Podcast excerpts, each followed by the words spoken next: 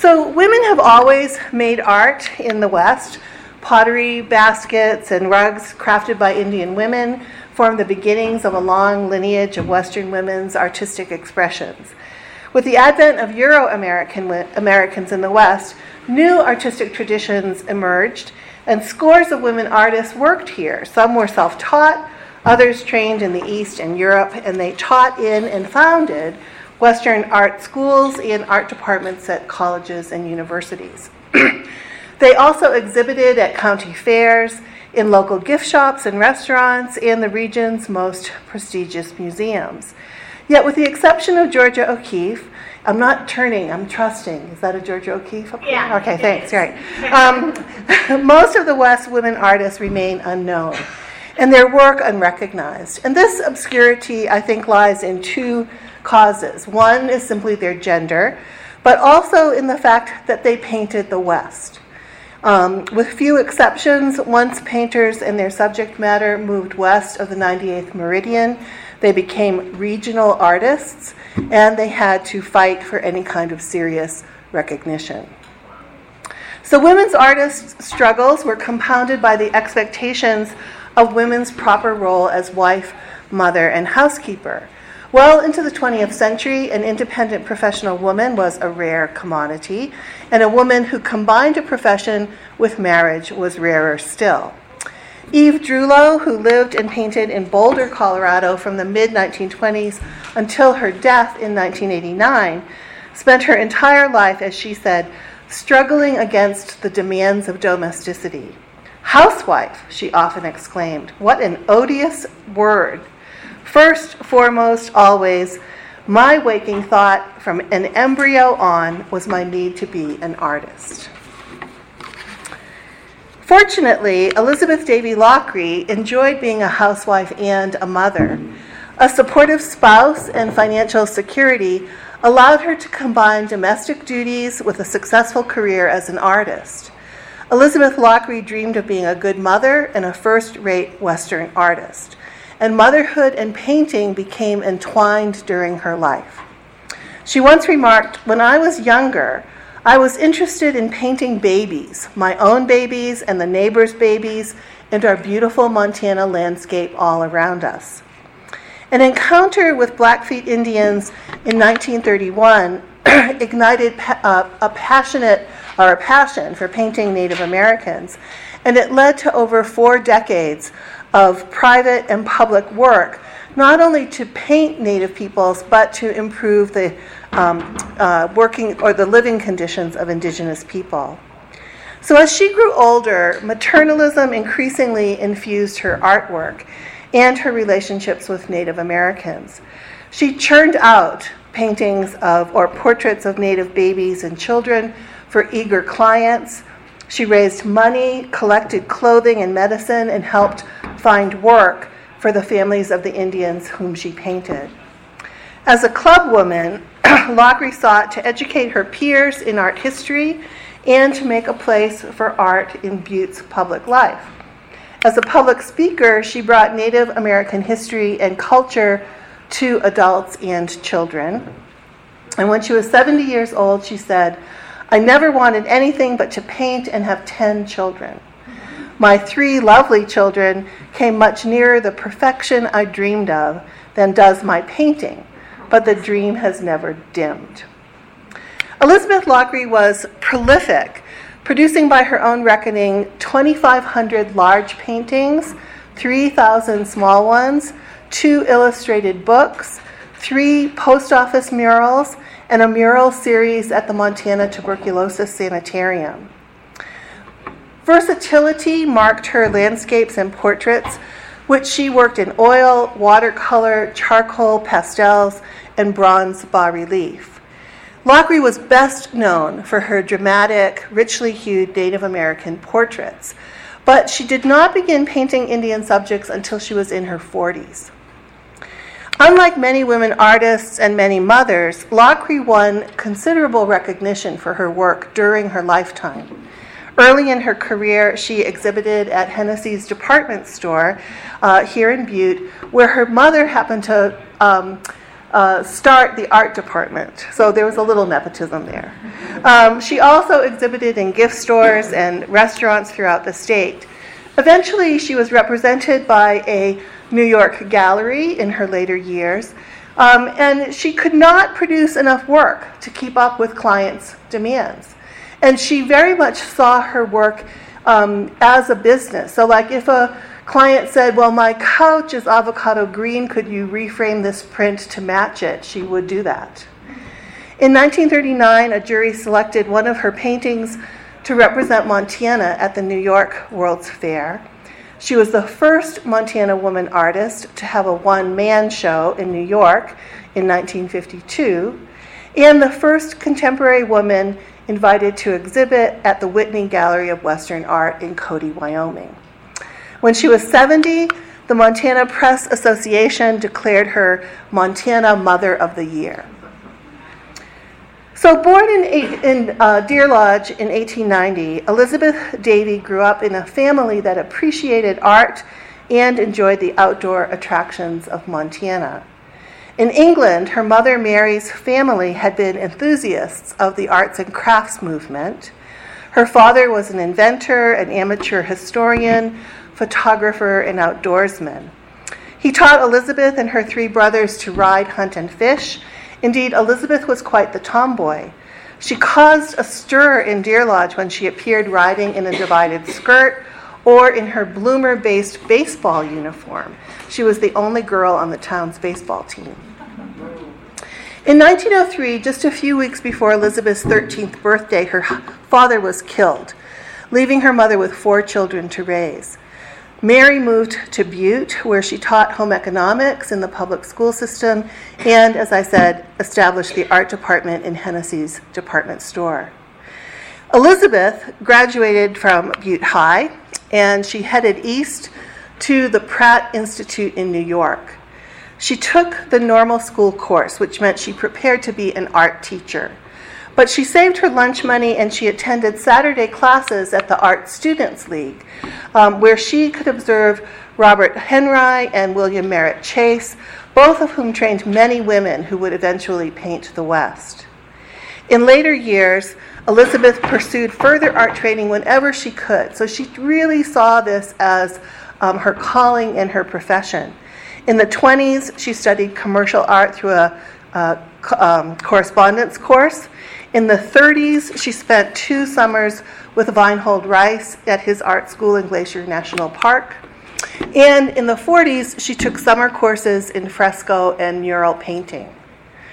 When Elizabeth graduated from Pratt in 1911, she planned to go to Egypt to teach art at a missionary school, uh, a school for girls. On a trip home to say goodbye to her family, she met and fell in love with a young banker, Arthur Lochrie. Canceling her trip to Egypt, she and Locke courted, marrying in 1913 and settling in uh, Deer Lodge. So Elizabeth pursued her career in art while raising three young children Arthur, Betty, and Helen. In 1915, she began drawing a series of cartoons for the Deer Lodge Silver State newspaper. They were humorous portrayals of local events, sometimes they had a political content. She also ta- taught art in her home.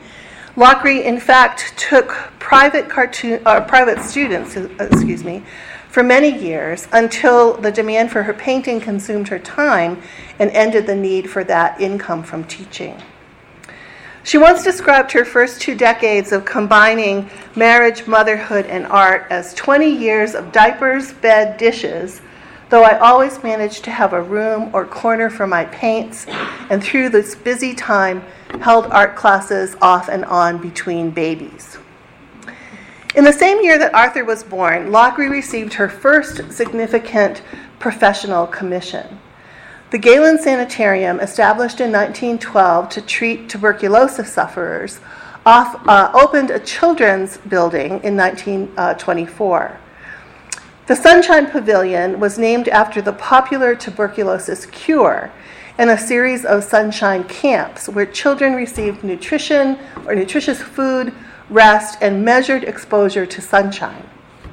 The state hired Lochrie to paint decorative murals for the new, for the new unit.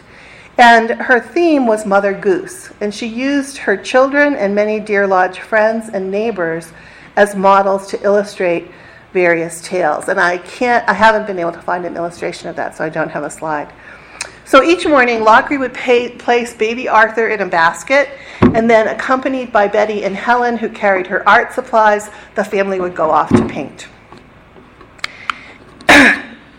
in the late 1920s, Arthur's work took the family to Helena and then Spokane. And in 1931, he accepted the presidency of the Miners Savings Bank and Trust Company in Butte. And I love this ad because we should all be so lucky to get 4% on our savings accounts now, right? So the Lochries moved to 1102 West Granite Street, which would remain their home until Arthur's death and Elizabeth's move to California in 1975. In Butte, Elizabeth created the well ordered life that allowed her to fulfill her duties and pleasures as painter, wife, and mother. In addition, she joined numerous women's clubs and had a wide circle of women friends, including Dr. Caroline McGill, who often hosted Elizabeth at her 320 ranch in the Gallatin Valley. Uh, Lochrie painted many landscapes down there. Helen Clark, another of Elizabeth's Butte friends, was a prolific journalist who wrote frequently on Western art and published several essays about Lochrie's career. And I believe Helen Clark's papers are at the Butte Archive. In the 1930s, Lochrie once again became a muralist. She won three commissions in federally sponsored contests to decorate new post office buildings. News from the States was involved in um, News from the States was installed in Dillon, Montana, Covered Wagon on the Oregon Trail in Burley, Idaho, and the fur traders in St. Anthony, Idaho. Lochrie was a grateful employee and a supporter of federal art programs of the 1930s. She praised the federal government as the first extensive buyer of art that the American artist has ever known.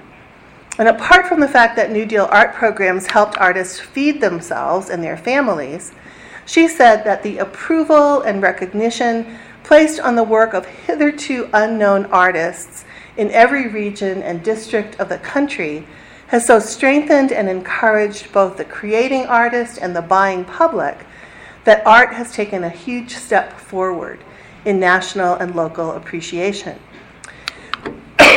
Excuse me. Lochrie saw the New Deal art programs weaning Americans away from an uncritical preference for European art.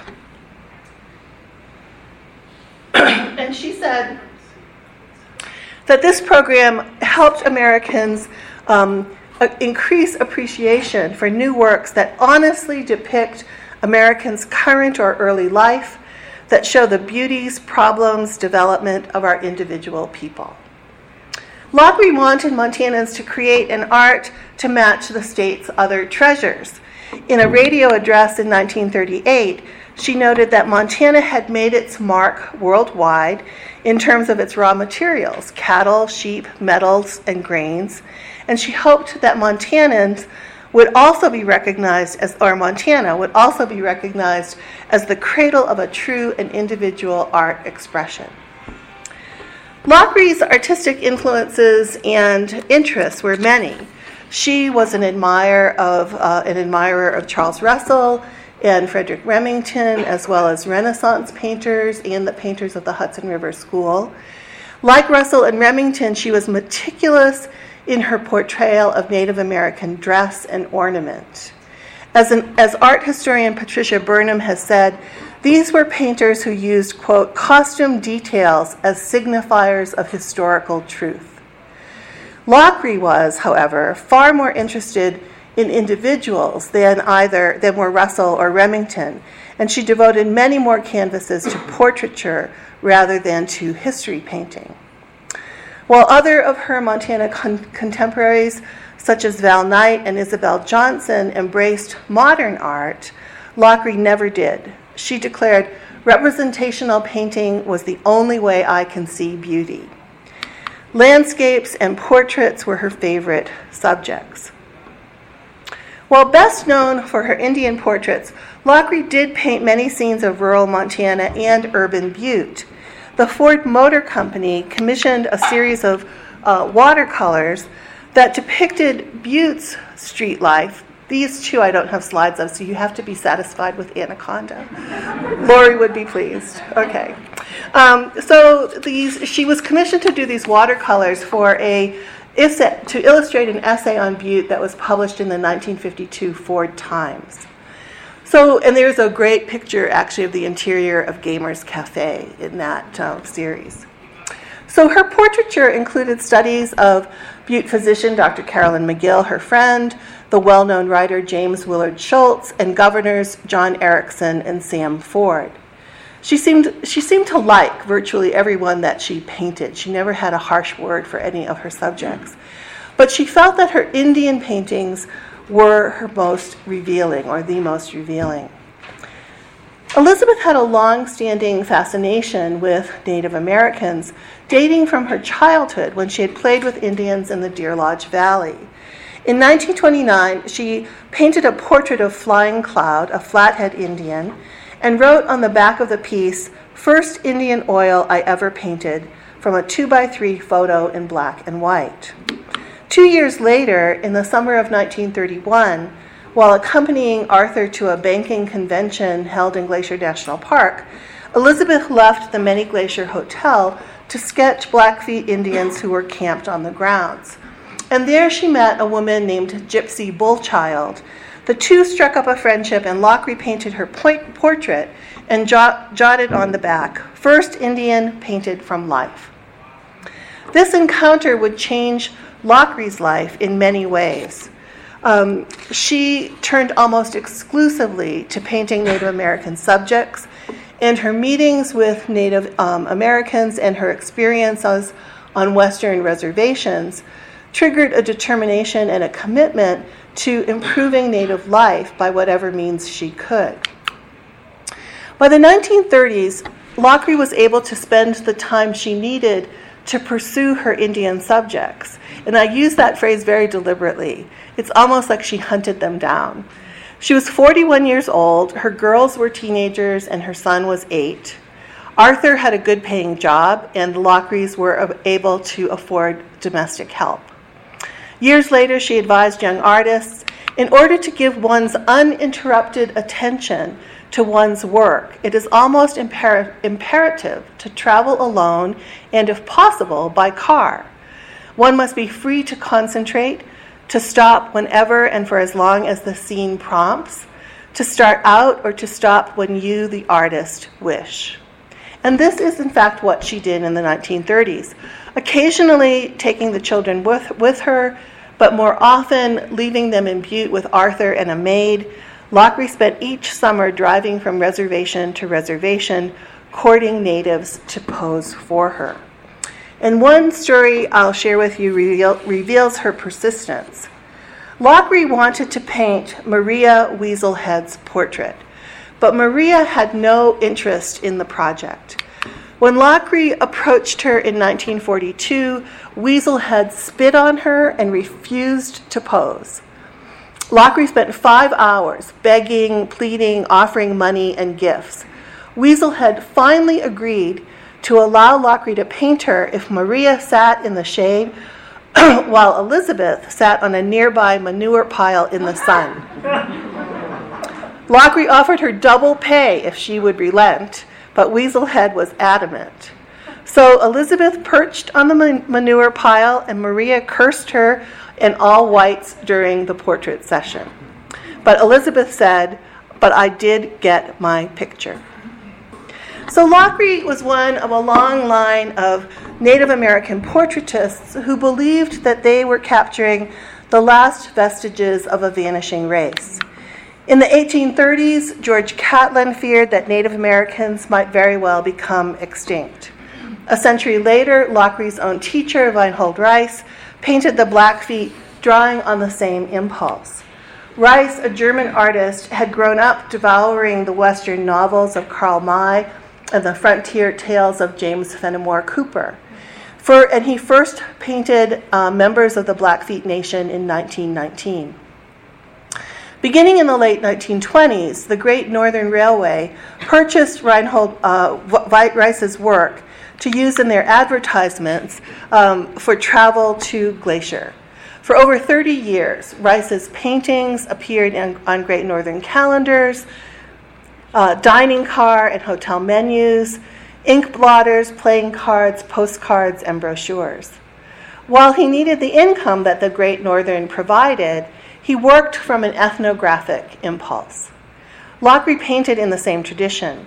The fact that her initial encounter with Indian models took place in Glacier National Park meant that the network of Indian families with whom she became familiar were those recruited to work as tourist attractions in the park, meeting visitors at the train station, welcoming guests to hotels, drumming, dancing, and conducting naming ceremonies in hotel lobbies. Both the Great Northern and the park wanted full bloods who had elaborate outfits and could represent, as one advertising manager uh, wrote, real Blackfeet types. By the time Lochrie met Gypsy Bullchild, she and members of her family had worked in the park for many summers. Her husband, George Bullchild, was a good friend and model for Reiss. The Bullchilds introduced Elizabeth to other members of the tribe and this set a pattern for how she worked over the next several decades. In 1948, Lochrie lamented that at the Flathead Reservation she had not found, quote, a single old type Indian to model. Lochrie's time with Native Americans led her, as it did many other artists and intellectuals, to adopt the cause of the Indian. She learned about Native life from tribal members and in more formal settings. She read history and biography and sat in on anthropology courses. She immersed herself in native cultures, particularly that of the Blackfeet. She mastered sign language and she could converse in several Indian dialects. She garnered as much history as possible about each of the people she painted and often wrote biographical notes on the back of her canvases. In 1932, the Blackfeet adopted her and gave her the name Nechitaki, woman alone in her way. Euro Americans, fascinated by the culture of a vanishing people, flocked to reservations in the early 20th century to record stories, collect artifacts, paint portraits. They took much and they often gave little or nothing in return. With rare exceptions, even the most sincere came for short visits or field work, then returned to distant studios or universities to write, paint, and analyze. Lochrie was unusual. She was a Montanan who never went very far, whose Butte home was open to her native friends and people they sent to her, and she worked for them at the grassroots level. Yet at times, she, dem- she demonstrated a remarkable arrogance and insensitivity toward Native cultures. She once described her attempt to paint the sun dance on the Fort Hall Reservation, home of the Bannock Indians. She noted, They're not quite as friendly with the whites as some of the other northern tribes. They still resent us very much. And as they tried to usher me off the reservation, I threatened to go to the Chamber of Commerce. And they said, just try it. so I went to the Chamber of Commerce and I told them what had happened, and I asked for protection for one of the state policemen to go with me.